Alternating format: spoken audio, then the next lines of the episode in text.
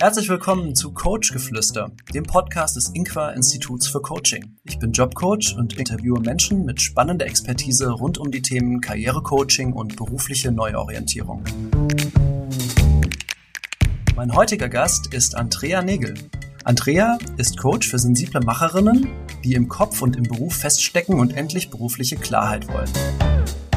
Sie ist außerdem Workshop-Gestalterin, Erfolgsteam-Moderatorin und Ausbilderin für Coaches. Ihre Themenschwerpunkte sind die berufliche Veränderung, die Entscheidungsfindung, die Stärkung von Selbstbewusstsein und das Lösen innerer Blockaden. Im Mittelpunkt unseres Gesprächs steht das Thema Hochsensibilität. Was bedeutet Hochsensibilität im Kontext Karrierecoaching? Welche Herausforderungen begegnen hochsensiblen Menschen in der Arbeitswelt? Und worauf sollten Hochsensible bei der Auswahl des passenden Arbeitgebers ganz besonders achten?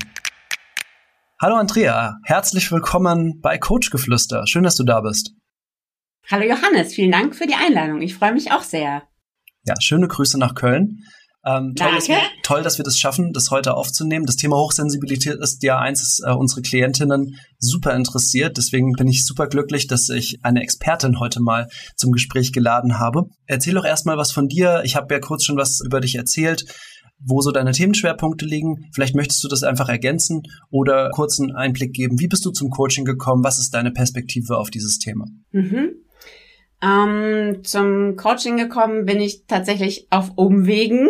Ähm, und ich fange vielleicht mal ganz hinten an, weil das ist auch oft ein Punkt, den meine Klientinnen interessiert. Also ich habe damals in Köln Übersetzen studiert. Ich bin Diplom-Übersetzerin, bin dann für mich in die große weite Welt nach Berlin gegangen. Da war ich auch 17 Jahre und habe zuerst im internationalen Großkonzern gearbeitet, bin dann gewechselt an eine sehr renommierte europäische Business School und habe noch einen Master in Management gemacht, weil ich kam ja so aus den Geisteswissenschaften. Ich habe auch davor am Theater gearbeitet, also es, weil ich kam aus so einer ganz anderen Welt. Und mir war das wichtig, da auch so diesen Business- und Management-Hintergrund zu erfahren. Und am Ende habe ich in der Executive Education gearbeitet, also in der Weiterbildung für Fach- und Führungskräfte. Und ähm, hatte irgendwann eine Coaching-Ausbildung angefangen und so kurz vor dem 40. Geburtstag kam, glaube ich, so die ähm, allgemeine Sinnkrise wie bei vielen Menschen. Und da war so die, die große Frage, ja, was ist jetzt oder kommt noch was?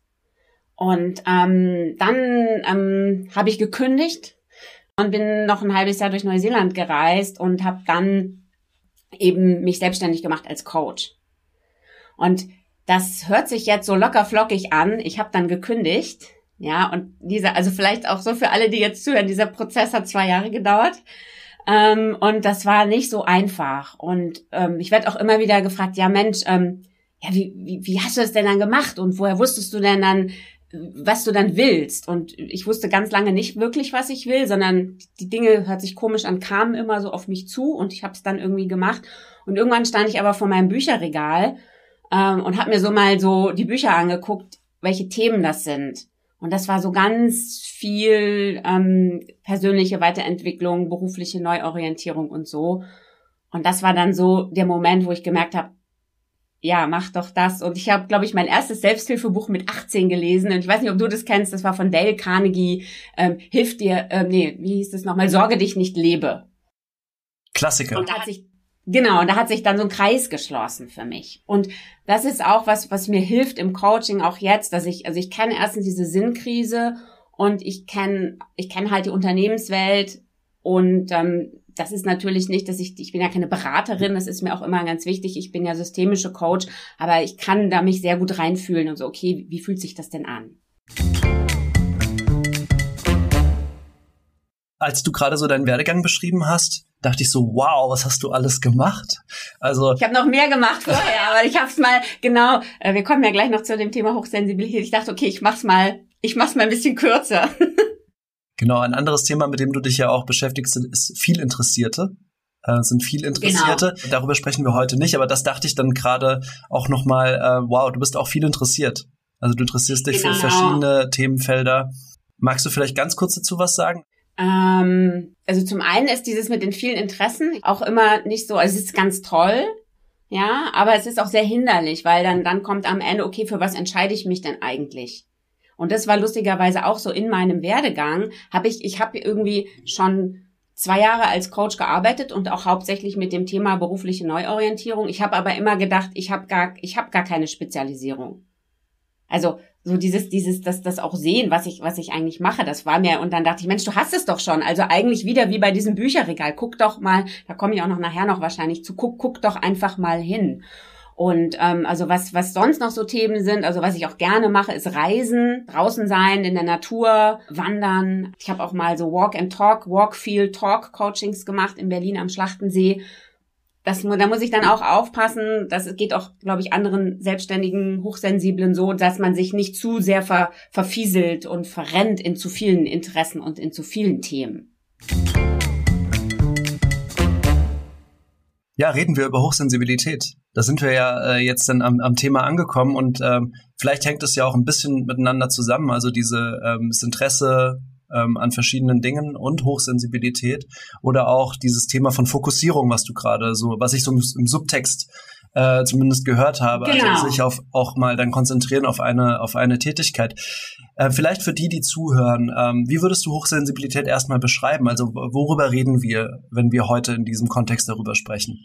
Mhm. Ähm, Hochsensibilität ist ähm, im Prinzip nichts anderes als eine höhere Empfindlichkeit vom Nervensystem. Also das ist auch, das ist auch angeboren.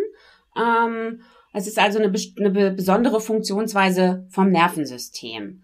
Und das äußert sich so, dass hochsensible Menschen sehr, sehr viel mehr wahrnehmen, sehr, sehr viel mehr denken und auch unglaublich viel mehr fühlen als die anderen Menschen. Und das Problem dabei, oder was heißt Problem? Ja, das das ist ja auch tatsächlich oft ein Problem im Alltag und auch im Beruf, ist, dass nur 15 bis 20 Prozent eben hochsensibel sind. Interessanterweise Männer gleich viel wie Frauen. Oft wird es, gibt's da so komische Informationen, das sind aber gleich viele. Und interessanterweise gab es auch Untersuchungen bei Tieren. Das finde ich immer noch sehr sympathisch, also alle Lebewesen.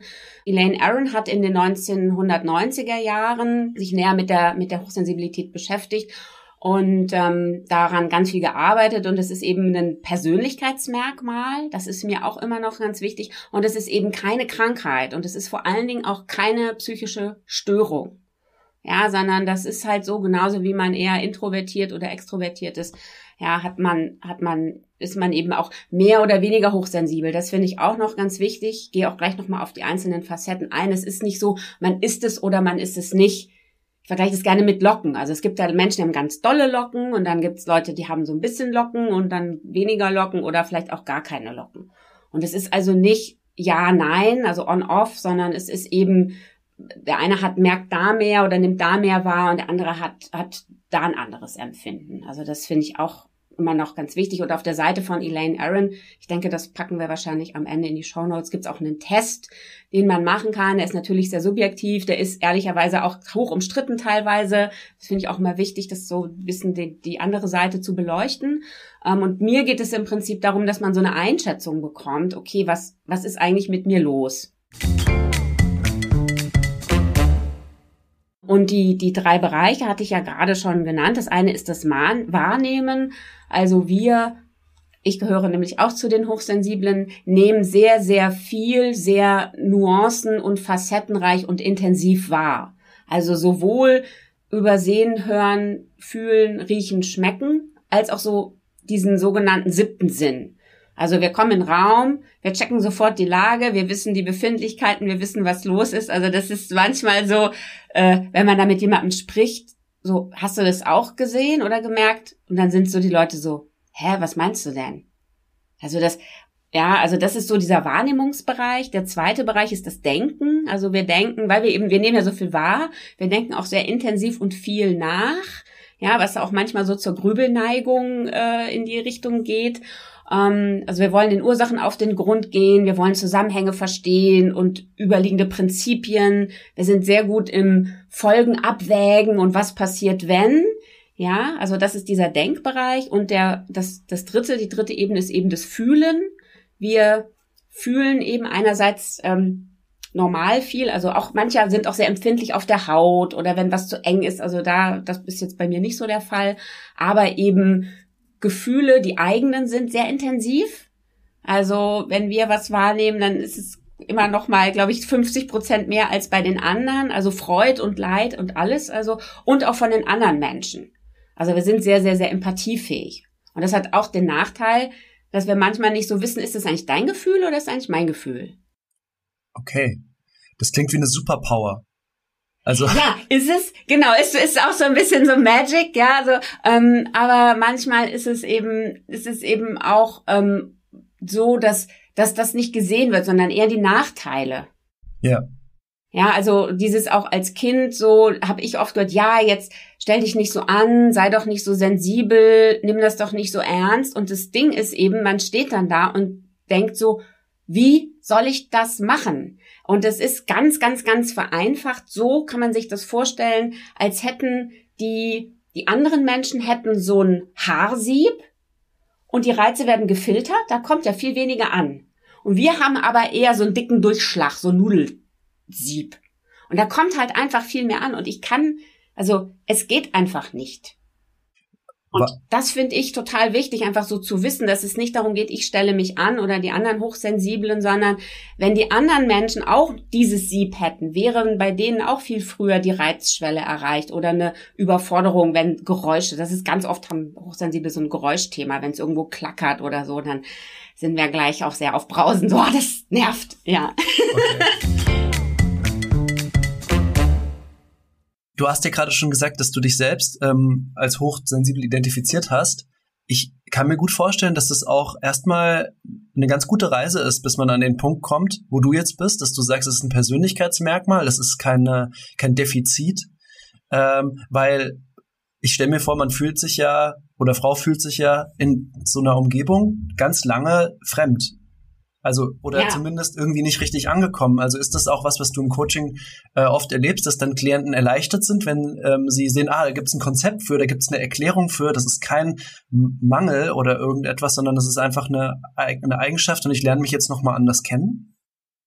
Genau, und so war es bei mir auch. Also ich habe mich auch ähm, im Berufsleben oft echt falsch gefühlt oder immer so, hä, die, warum sehen die das nicht? Oder warum interessiert die das nicht? Oder ähm, so Ellenbogendings war auch nie meins. Ich wollte immer so miteinander, füreinander, beieinander. Das ist aber in manchen beruflichen Kontexten relativ egal. Ja, und dieses permanent irgendwie sich falsch fühlen. Und dann habe ich irgendwann dieses erste Buch gelesen und dachte so, wow, krass, ja. Also das war wirklich so ein bisschen so, ah, okay, es gibt noch, also erstens, ich bin nicht irgendwie verrückt, also verrückt ist zu viel oder irgendwie co, also äh, krank oder was weiß ich. Und ach, es gibt noch mehr davon. Ich kann mir immer, ich kann mir vor wie so ein Alien. Und das merke ich auch im Coaching. Also es gibt so zwei Arten von Menschen, die dann kommen. Die einen, die wissen das noch nicht von sich. Und dann kriege ich das meistens schon so ein bisschen mit und dann stelle ich nochmal so Fragen in diese verschiedenen Bereiche, die ich dir auch eben genannt habe. Und dann, ähm, also nicht in der ersten Sitzung, ich muss ja erstmal irgendwie ne, zu denen eine gute Beziehung aufbauen, dann frage ich dir das und dann frage ich dir auch, ja, kennst du denn das Konzept der Hochsensibilität? Und dann so, nee, ach so. Und also nicht wenige fangen erstmal an zu weinen vor Erleichterung, dass sie endlich wissen, was ist mit mir los? Also das ist wirklich, besonders ähm, ist es mir, da geht's mir immer nah bei Männern. Ich hatte mal, also einen erinnere ich mich dran, einen Klienten, der haben wir das erörtert und dann saß der vor mir und meinte dann so, bin ich jetzt ein Weichei?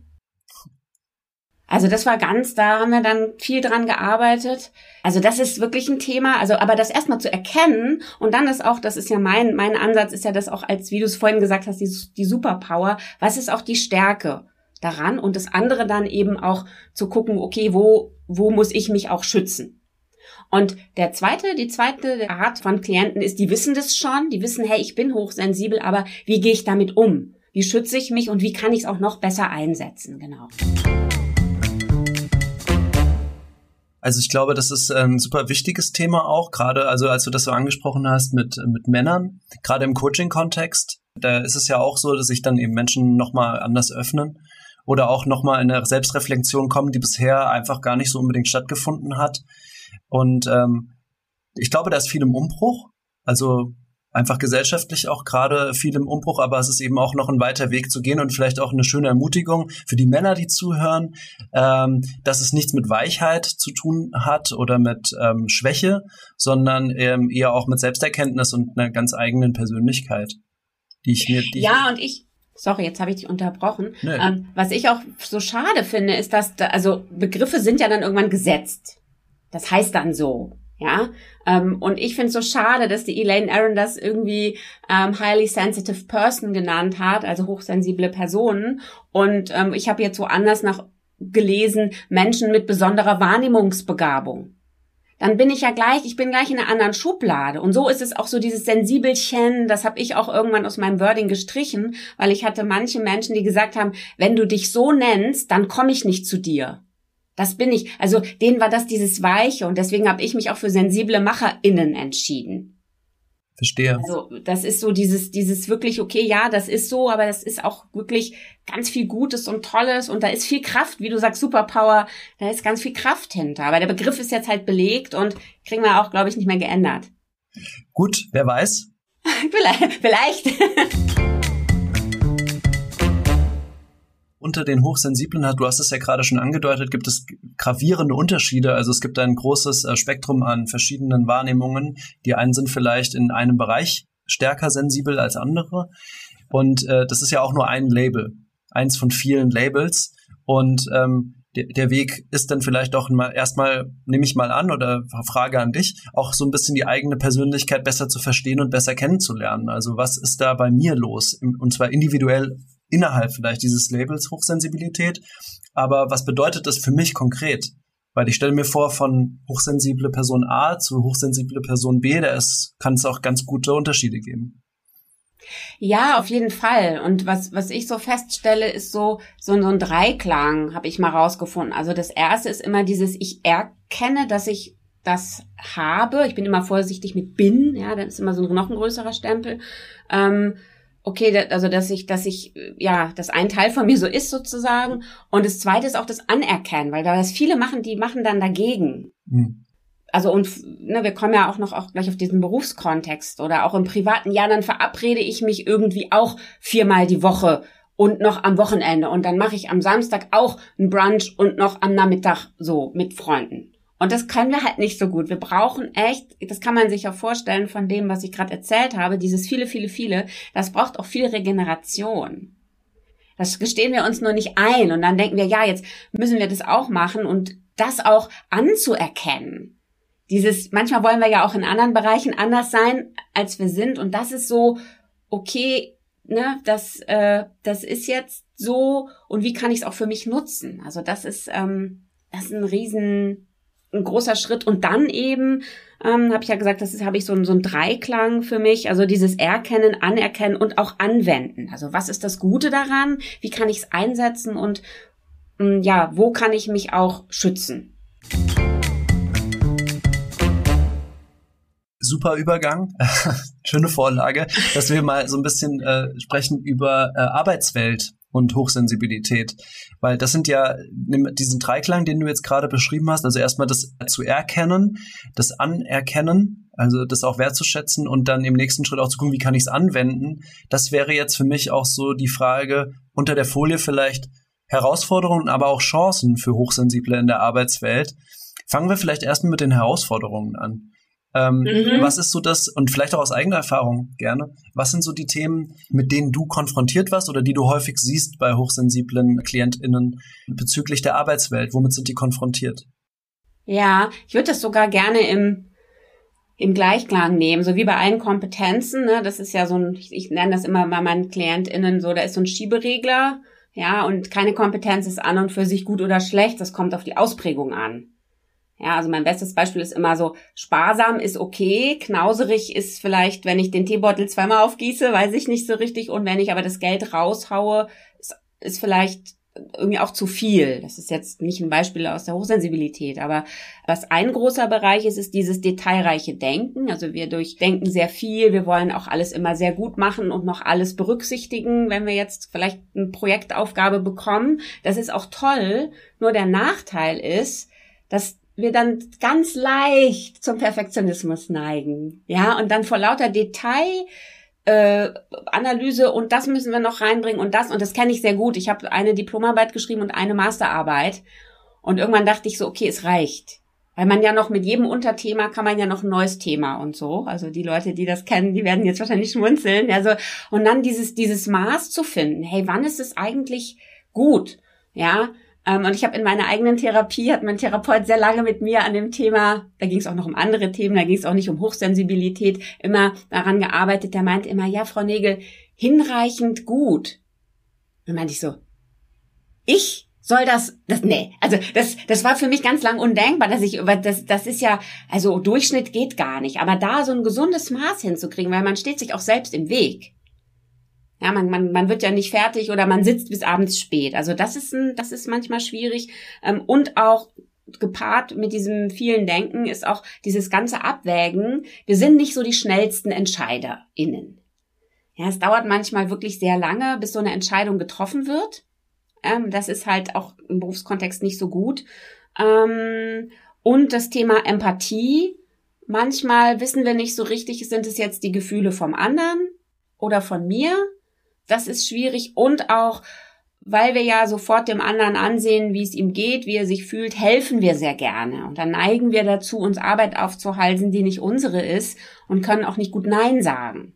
Also wenn dann der Kollege, die Kollegin kommt und dann sitzen wir halt noch abends um acht und im besten Falle sind die anderen dann schon alle nach Hause gegangen. Und da finde ich so eine ganz hilfreiche Frage auch so, aha, würde der, diejenige das auch für mich machen? Und da ist die Antwort ganz oft nein. Dazu gehört auch das Thema nicht zu viel arbeiten und auch Grenzen setzen. Ähm, und was, äh, was noch nächster Bereich ist, ist diese große Wissbegierde. Das hatten wir ja vorhin schon. Wir wollen ja immer alles wissen, alles verstehen und machen noch eine Fortbildung und noch einen Kurs und so. Ähm, und da ist es dann oft so, die Begrenztheit des eigenen Wissens ist uns bewusster als das, was wir eigentlich schon wirklich können und wissen. Also wir sind dann, wir sind dann nicht diejenigen, die sich da hinstellen und sagen, ja, kann ich, mache ich, sondern wir denken dann, ja, kann ich auch machen, aber ich brauche noch einen Kurs. Und das hat natürlich auch zur Folge, dass uns KollegInnen vielleicht ähm, an der Karriereleiter vorauseilen und wir da nicht so richtig gut vorankommen. Und auch in Meetings zum Beispiel. Wir wollen ja dann auch die perfekte Antwort geben. Und dann, also ich mache, sag dann auch in meinen Coachings oft, na ja, wir warten dann so lange und überlegen und müssen noch das abwägen, aber dann ist das Meeting schon zu Ende. also so im, ne, im, im übertragenen Kontext. Und vielleicht noch ähm, so zwei, drei Sachen aus, aus sehr praktischen Bereichen. Wir können nicht so gut Großraumbüro.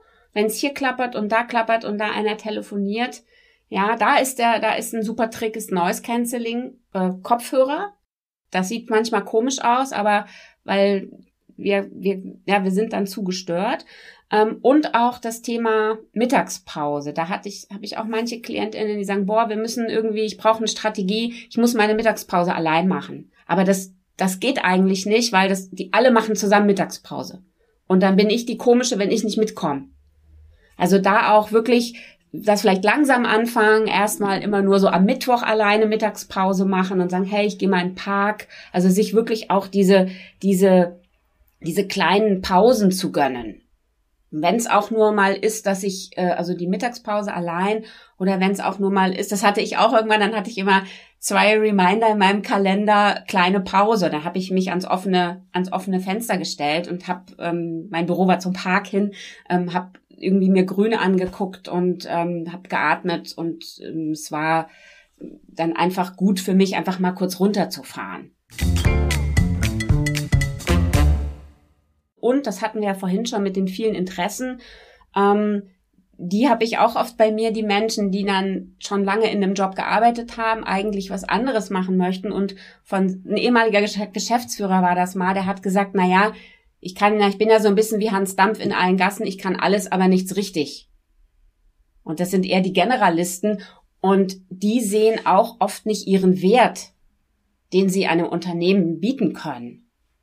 Und das auch wieder, wieder zu stärken und manchmal dann doch auch vielleicht ein bisschen einzugrenzen an vielen Interessen und ich würde ja gern dies und ich würde ja gern jenes. Also da auch dann doch äh, zu gucken, okay, was, was sind jetzt, was machst du jetzt wirklich am liebsten? Was kannst du am besten? Was sind auch Themen, die dich interessieren, um das dann, um das dann ähm, beruflich auch zu machen? wie sieht denn ein ähm, vielleicht jetzt nicht ein idealer Arbeitsplatz, aber was sind so vielleicht Zeichen, nach denen ich suchen kann, wenn ich weiß, ich bin hochsensibel, wenn ich auf, auf Jobsuche bin? Ähm, worauf kann ich achten? Also was sind auch vielleicht jetzt im sozialen Austausch, in der Kultur von Organisationen, im Team, in der Umgebung, was sind da so Zeichen, wo ich weiß, ah gut, das könnte eigentlich gut zu mir passen? Also, mhm. dass wir mit der Brille um, da ähm, drauf schauen. Gerne. Fangen wir vielleicht mal so oben an, würde ich jetzt denken. Ähm, was für viele auch wichtig ist, so eine Sinnhaftigkeit.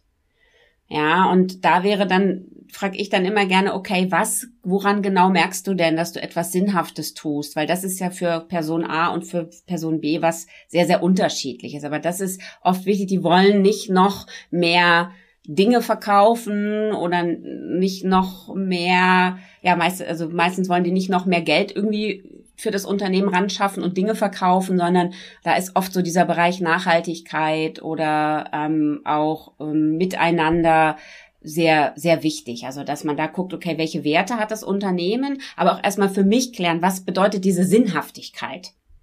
Das ist, weil das ist so ein großes Wort. Alle wollen ja mittlerweile was Sinnhaftes machen, aber das, das nochmal rauszufinden, finde ich total wichtig. Und auch gucken, wo gerade schon bei den bei den Unternehmenswerten auch kurz war, ähm, zu gucken, Mensch, was sind eigentlich meine Werte? Was ist mir wichtig? Genau dieses Gerechtigkeitssinn, Harmoniebedürftigkeit. Bedürftigkeit klingt auch schon blöd, merke ich gerade. Also dieses harmonische Miteinander und auch gucken, wird das da wird das da gelebt? Ähm, also einerseits die Werte im Unternehmen, aber dann auch auf dieser zwischenmenschlichen Ebene. Ist das, ist das, ist das denen auch wichtig oder ist das eher vielleicht so ein bisschen so ein Ellenbogending, wo ich mich durchsetzen muss? Das können wir oft nicht so gut, weil uns geht es halt mehr um die Sache, dass die Sache vorankommt. Uns ist es dann egal, wer den Titel hat, sondern es geht darum, dass das Gute muss getan werden.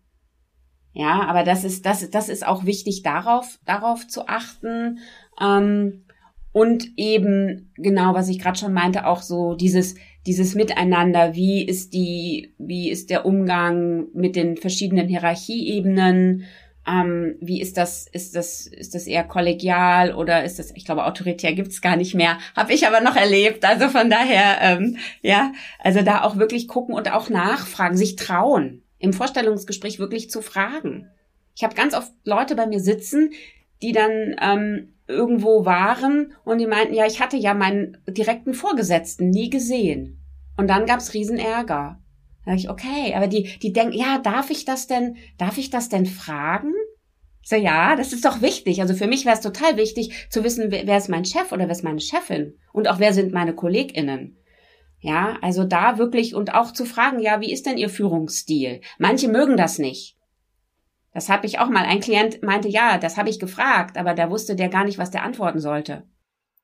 Das ist vielleicht auch keine, äh, kein gutes Zeichen. Wenn, der, wenn, ja. wenn die potenzielle Führungskraft sich über ihr Führungsverständnis nicht so klar ist, dass sie das kommunizieren kann. Ja. Also das, ähm, das, äh, das sind so generelle Sachen. Ich bin, das ist mir auch noch ganz wichtig zu sagen, ich bin so kein Freund von Listen. So von wegen, aha, ich bin hochsensibel, ich druck mir mal eine Liste aus, was kann es denn sein? Da weil jeder ist ja noch viel mehr anderes. Ja, und das ist, das ist mir so wichtig, ähm, so und auch mit dem Unternehmenskontext. Das sind jetzt so grobe Raster, woran sich jeder, glaube ich, ganz gut orientieren kann. Oder auch, wie ist das mit dieser Mittagspausengestaltung? Es gibt Unternehmen, da ist das nahezu Pflicht, dass man zusammen diese Mittagspause macht, weil sonst kriegt man wichtige Infos nicht oder die Leute denken, man ist irgendwie komisch. Ja, ich weiß nicht, ob das jetzt ein Grund wäre, dass man, dass man irgendwie den, den Job dann nicht wechselt oder doch wechselt, aber ähm, wirklich für sich erstmal diese Bedürfnisse klar zu machen und auch dazu zu stehen und nicht sich als komisch oder irgendwie merkwürdig zu, zu sehen. Und auch noch ein anderer Punkt, auch was für eine Art des Unternehmens? Also ist es eher Konzern? Ist es, ist es NGO? Ist es Behörde? Ist es KMU, wo ist auch ein riesiger Begriff, also kleine und mittelständische Unternehmen oder Familienunternehmen oder irgendwie und wenn ja, wie groß? Also da auch noch mal zu gucken, was ist, was brauche ich für eine Größe? Mir war dieser Konzern, ich fand das cool, das war international, aber das war mir viel zu viel ich war das 1847. Äh, Rad am Wagen, so ungefähr. Ja, das sind, äh, denke ich, schon sehr gute Fragen, sehr gute Anregungen, die äh, ich mir stellen kann, wenn ich jetzt mich auf Jobsuche befinde. Was für eine Art von Unternehmen passt vielleicht auch zu mir? Auch ausgehend auf den Werten. Also Werte scheinen so wirklich ein Thema zu sein. Äh, das kommt mir ständig wieder hier im Podcast. Also alle Coaches, mit denen ich spreche, sprechen immer wieder davon, wie wichtig die Werte sind, wenn ich wissen will, wo ich beruflich ähm, hingehe. was ich jetzt auch besonders schön fand, dass du auch nochmal ähm, so wirklich vermeintliche Banalitäten in den Mittelpunkt gestellt hast. Also so eine Frage, wie will ich, wie will ich meine Mittagspause verbringen? Wie viele Pausen brauche ich? Was für eine Art von Führung wünsche ich mir? Ne? Oder wenn ich selber führe und hochsensibel bin, das gibt's ja sicherlich auch. Was bedeutet das für mich? Wie verarbeite ich das? Oder wo gehe ich da mit diesen ganzen Themen hin, die, die mir da in der Führung äh, äh, dazukommen. Ist das vielleicht so ein Aspekt, über den wir auch noch kurz sprechen können? Also Führung und Hochsensibilität. Ähm, wie, was für Erfahrungen hast du da gemacht? Da ist es oft so, ähm, je höher die Managementposition ist, desto mehr wird den Menschen klar, dass sie dieses Ellenbogending nicht können. Da ist das Thema Ungerechtigkeit. Ja, so dieses Mensch, das geht doch nicht, äh, das kann man doch so nicht machen begegnet mir da sehr, sehr, sehr stark. Wenn man da oben, sagt man ja auch, da oben wird ja die Luft dünn und ich habe auch niemanden, mit dem ich mich unterhalten kann. Ich kann halt nicht zu, zu irgendwem gehen und dieses Thema ansprechen. Also das ist, das ist sehr schwierig. Es ist auch so, ähm, dass so die Mehrheit der Hochsensiblen wollen das gar nicht so unbedingt. Also das, das ist denen nicht wichtig. Die wollen inhaltlich die wollen inhaltlich das Ding weiterbringen. Und das, also das, das ist auch eher oft so, so zweite Reihe sozusagen. Das ist jetzt nicht so, dass, dass, dass die Menschen sind, die, die, die da als erstes hier schreien, wenn es um die, um den, um den nächsten Teamlead geht. Du hast jetzt gesagt am Anfang oder ähm, hochsensible MacherInnen. Das ist so das Thema. Und wir haben jetzt über Hochsensibilität gesprochen, über das Macherinnen äh, ein kleines bisschen. Es hat so durchgeschimmert an der einen oder anderen Stelle. Aber magst du vielleicht da noch einfach noch mal ein paar Sätze zu sagen, was, was, um was es dir dabei geht? Also warum MacherInnen? Ja, das sind, ähm, also zu mir kommen, ich habe das ja nicht erfunden, sozusagen aus mir heraus, sondern das ist mir irgendwann klar geworden, weil immer mehr klarer wurde, was für Menschen, mit was für Menschen arbeite ich eigentlich am liebsten und am besten. Ich habe immer gedacht, das sind Frauen. Da habe ich aber gemerkt, nee, das ist irgendwie das stimmt gar nicht so. Und dann bin ich eben, da äh, war mir dann klar, Mensch, das sind die Hochsensiblen. Das ist, das ist das eigentlich. Und MacherInnen deswegen, weil das Menschen sind, die wollen oft, die haben eben sehr viele Interessen, machen auch eh sehr viel, ähm, privat, sind dann oft noch hier im Ehrenamt und da und äh, machen noch dies und jens und hier noch einen Kurs. Also wirklich Menschen, die viel bewegen wollen, auch im beruflichen. Also nicht nur, dass die jetzt irgendwie dreimal die Woche Volleyball spielen gehen, ja, sondern die, die wollen wirklich einfach auch einen Einfluss haben und ja, wie es immer so schön heißt, die Welt zu einem besseren Ort machen. Und das ist für mich so dieses, dieses MacherInnen, obwohl die ja sehr viel nachdenken und sehr viel gröbeln und sehr viel auch im, im Kopf sind, sind das aber auch sehr, sehr aktive Menschen, die, die was tun wollen. Okay, ich glaube, wir haben ganz, ganz viel schon gehört und es sind viele spannende Anregungen dabei. Und du warst schon die ganze Zeit so scharf darauf, äh, ein paar Buchtipps zu geben. So. Und bevor wir ähm, sozusagen zum Abschluss kommen, äh, da wäre das nochmal jetzt vielleicht eine extra äh, Frage. Also wenn äh, auch für unsere ZuhörerInnen zum Weiterhören, wo können die sich weiter über das Thema informieren? Was würdest du sagen, ist vielleicht ein guter erster Anlaufpunkt? Was ist eine gute Literaturempfehlung? Was sind so ähm, Themen, die du empfehlen würdest? Wo kann man sich weiter informieren? Sehr gerne. Das ist zum einen die Seite von der Begründerin der Hochsensibilität, das ist Elaine Aaron und die Seite heißt HS Person.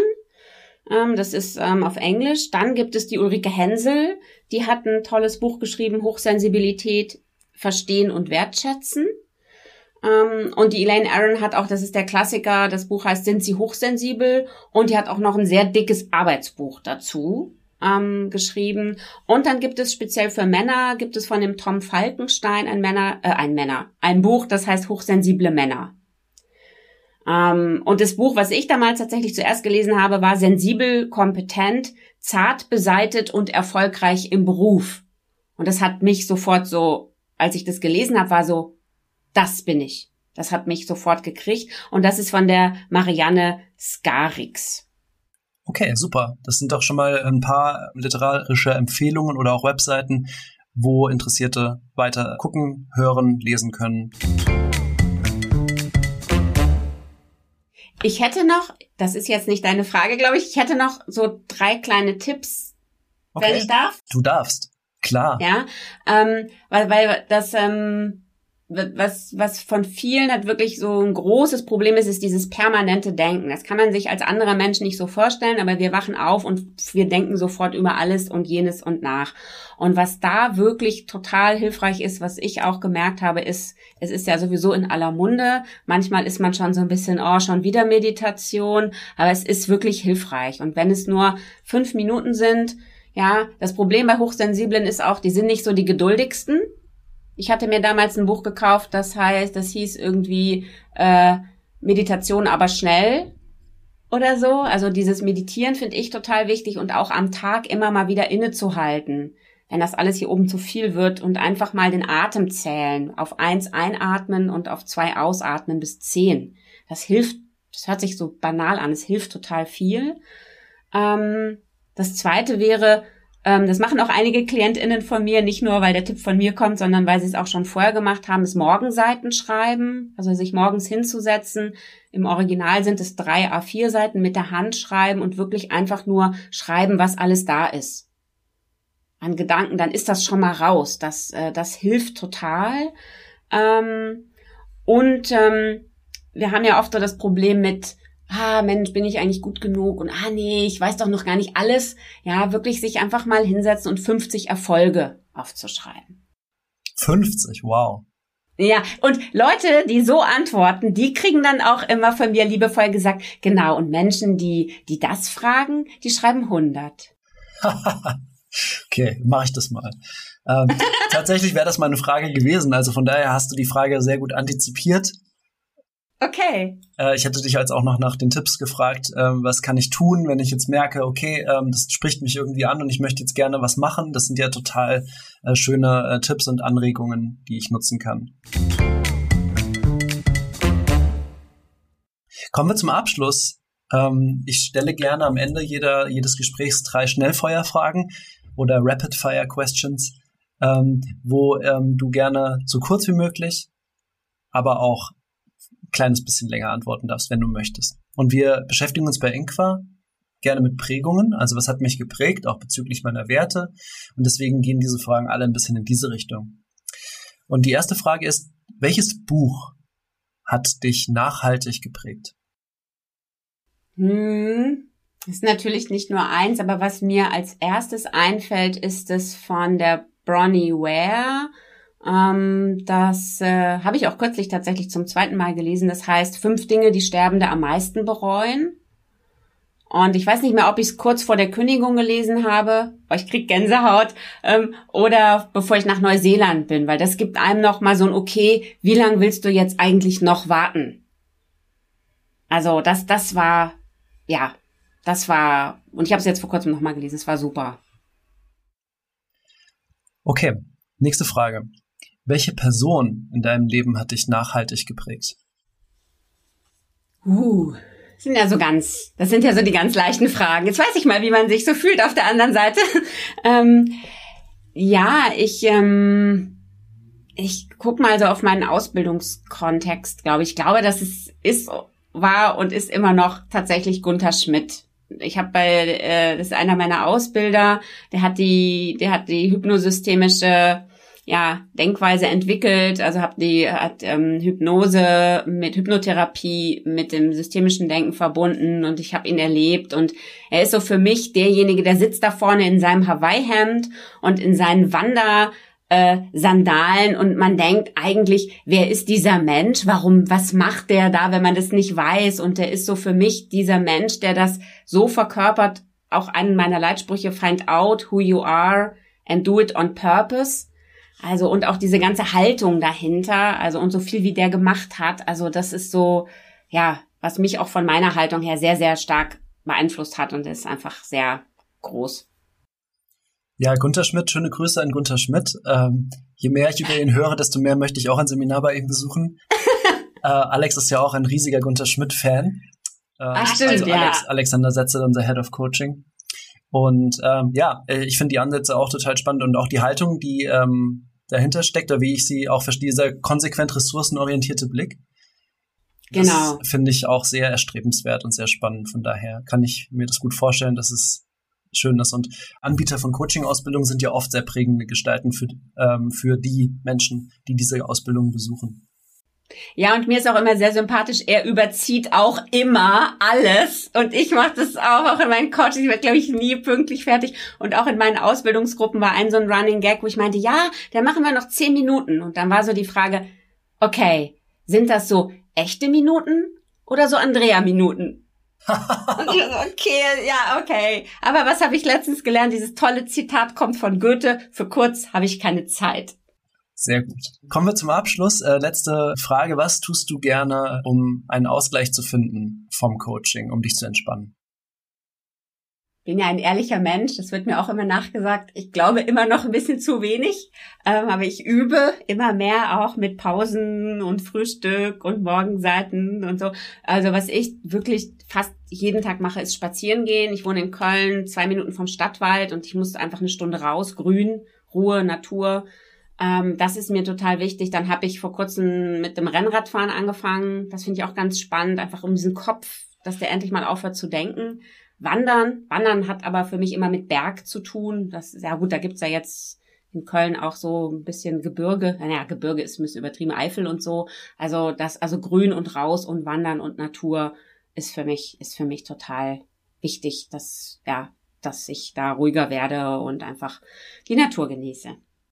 Sehr schön. Andrea, ich danke dir vielmals für die Zeit. Vielen Dank für das Gespräch. Das war super interessant. Es hat richtig viel Spaß gemacht, sich mit dir zu diesem Thema auszutauschen.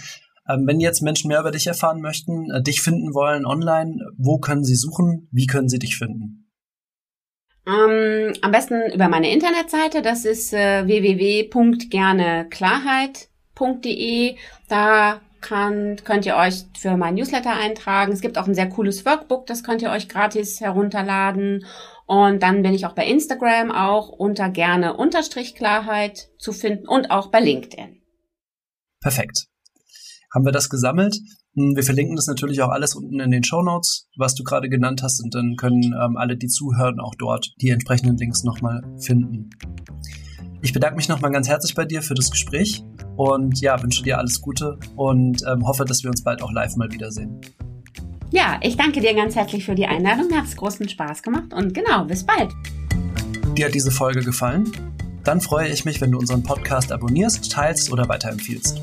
Du findest uns auch auf LinkedIn, Instagram, Facebook und natürlich auf unserem Blog auf inquainstitut.de/blog. Herzlichen Dank und auf bald! Coachgeflüster ist eine Produktion des Inqua-Instituts für Coaching in Zusammenarbeit mit News and Arts. Produktion und Redaktion Judith Jensen und Johannes Juncker. Schnitt Judith Jensen. Musik Jonathan Boyle.